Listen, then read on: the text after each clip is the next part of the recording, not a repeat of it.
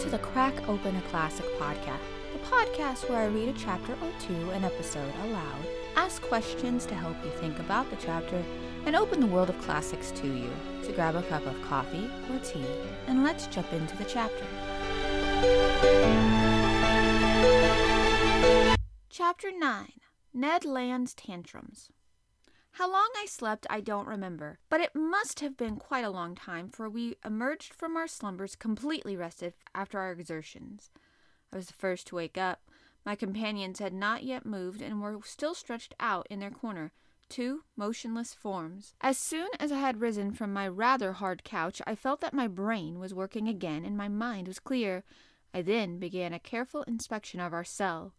Nothing had changed. The prison was still a prison, and the prisoners still prisoners. However, the steward, taking advantage of our somnolent state, had cleared the table. So there was nothing to suggest that the situation would change in any way, and I wondered, quite seriously, whether we were fated to live indefinitely in this cage. The prospect was such an unpleasant one that even though my mind was cleared of its obsessions of the day before, I nevertheless felt my chest strangely heavy. I was finding difficulty in breathing. The heavy air was insufficient for my lungs.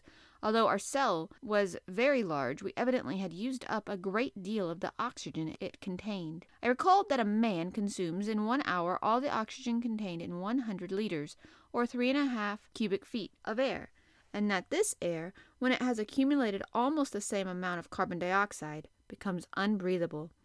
So it was urgent that the air in our prison should be renewed, which would undoubtedly mean changing all the air in our submarine craft. At this point, a question occurred to me. What did the captain of this floating habitation do about air? Did he obtain it by chemical means, using heat to generate oxygen from potassium chlorate and absorbing the carbon dioxide with caustic potash? If this was so, he must have maintained contact of some kind with the shore in order to procure the materials necessary for such a process, or was he content to release air from time to time under high pressure from tanks depending on the needs of the crew? Perhaps that's what he did, or else, and this method would be more convenient and economical and was therefore more probable, he might find it sufficient to come up to the surface like a cetacean and take on a 24 hours supply of air. Whatever the means he employed, it seemed to me wise to do it without delay. Indeed, I was already reduced to gasping in order to extract from our cell what little oxygen was left in it, when, all of a sudden, I was refreshed by a whiff of pure salty air. There was no mistaking the sea breeze invigorating and full of iodine. I opened my mouth wide and filled my lungs with fresh molecules. At the same time, I felt the boat roll not too violently, yet quite discernibly, and realized that the iron plated monster had surfaced to take a deep breath like a whale. The ship's ventilation system was now self evident.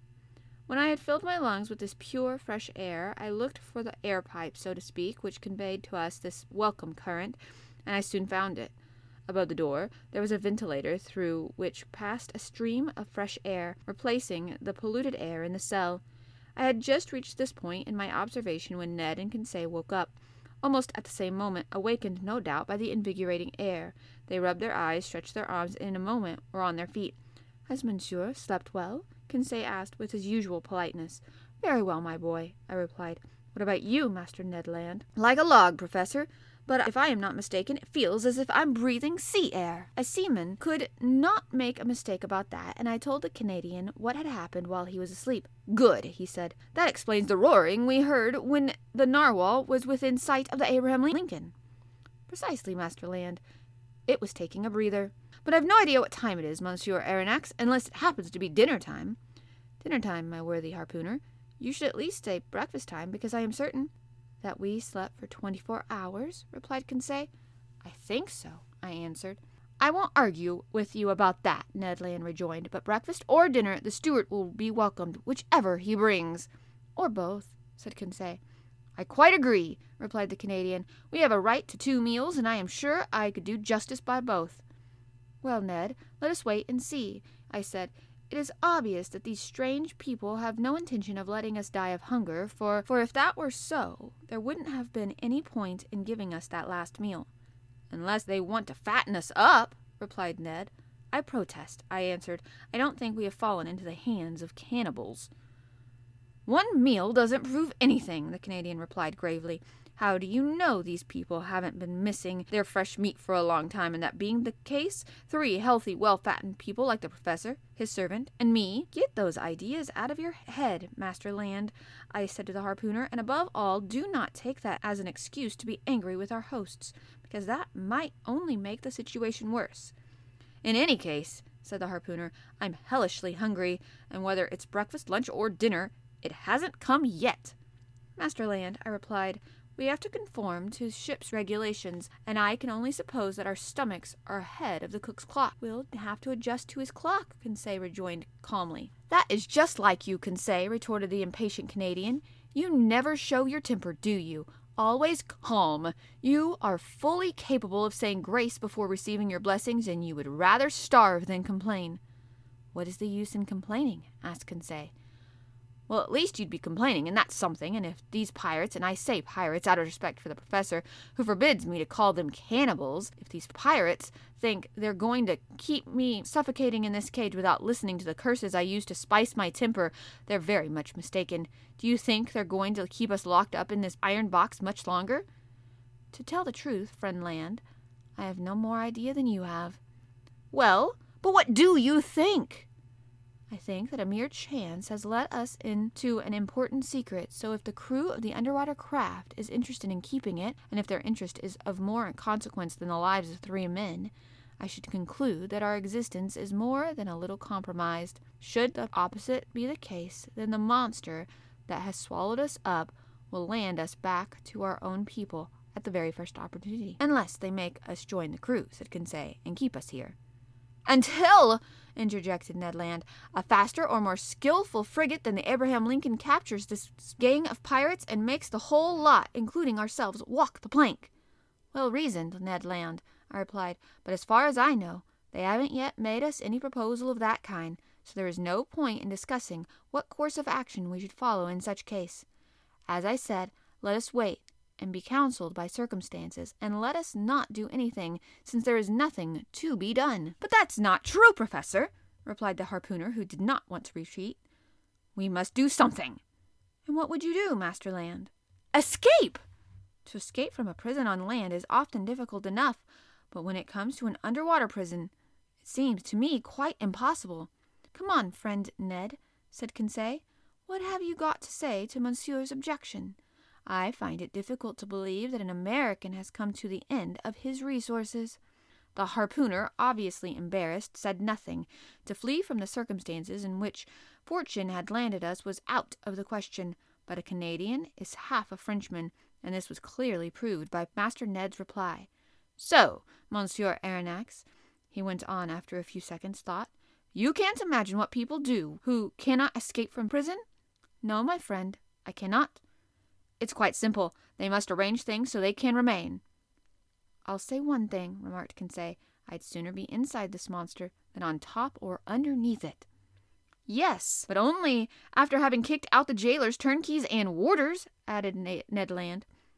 What was that, Ned? Do you mean you would seriously consider seizing the ship? Very much so, answered the Canadian. But that is impossible. Why, monsieur?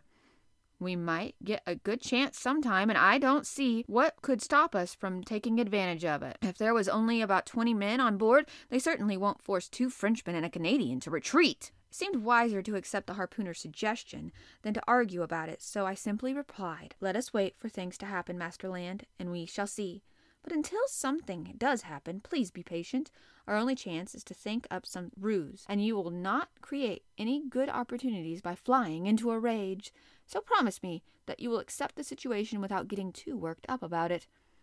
I promise, Professor, Ned Land replied somewhat unconvincingly.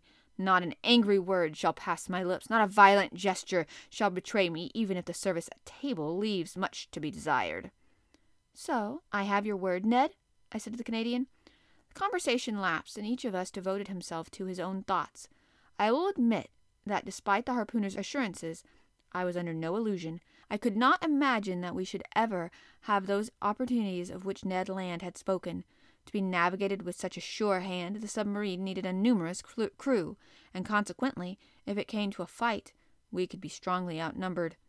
Besides, we needed above all to be free, and we were not.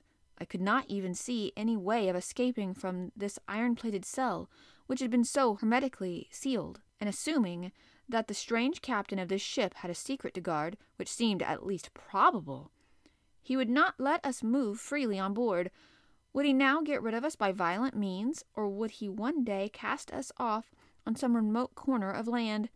This was the unknown factor. However, all these possibilities seemed to me entirely plausible, and one had to be a harpooner to have any hope of regaining one's freedom. I realized that the longer Ned Land thought the matter over, the more bitter he became. I could hear him gradually beginning to grumble and mutter curses to himself, and I saw his gestures be- becoming threatening. He would get up and prowl around like a wild beast in a cage, banging the walls with his feet and fists. Moreover, time was passing. We were becoming more and more famished, and the steward was nowhere to be seen.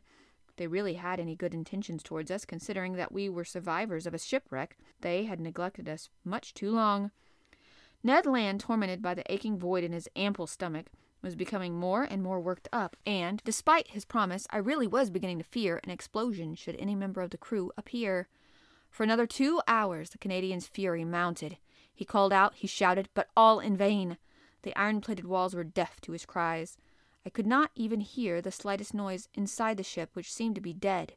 It was not moving, or I should have felt the hull tremble beneath the movements of the propeller.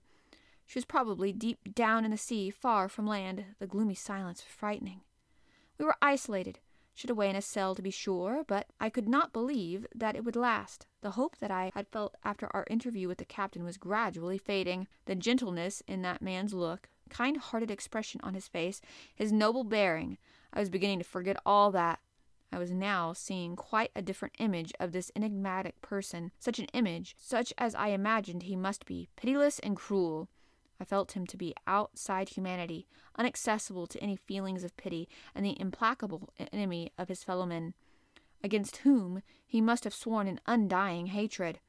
But did this man intend to leave us here to die of starvation, shut up in this confined space and exposed to the horrible temptation induced by extreme hunger? This appalling thought grew and grew in intensity in my mind and fired by imagination.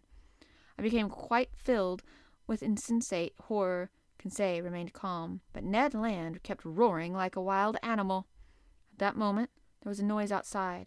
The sound of steps echoed on the iron floor. The boats were withdrawn, the door opened, and the steward appeared. Before I could make a move to stop him, the Canadian threw himself on the unfortunate man, hurled him to the ground, and caught him by the throat. The steward was choking in his powerful grasp. Conseil was already trying to drag the harpooner's hands off his half suffocated victim, and I was going to join my efforts to his, when suddenly I was rooted to the spot by the following words spoken in French Stop, Master Land! And you, Monsieur le Professeur, be good enough to listen to me.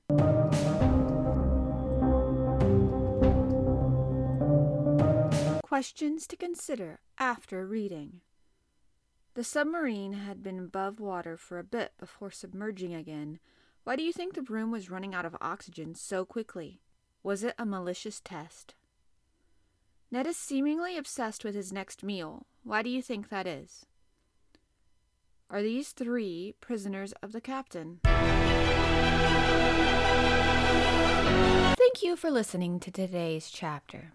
If you would like to discuss the questions, follow me on the Crack Open a Classic podcast Instagram page and comment on today's chapter's post.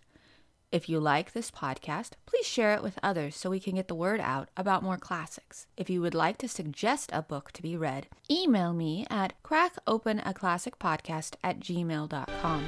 Check back tomorrow for the next chapter in this adventure.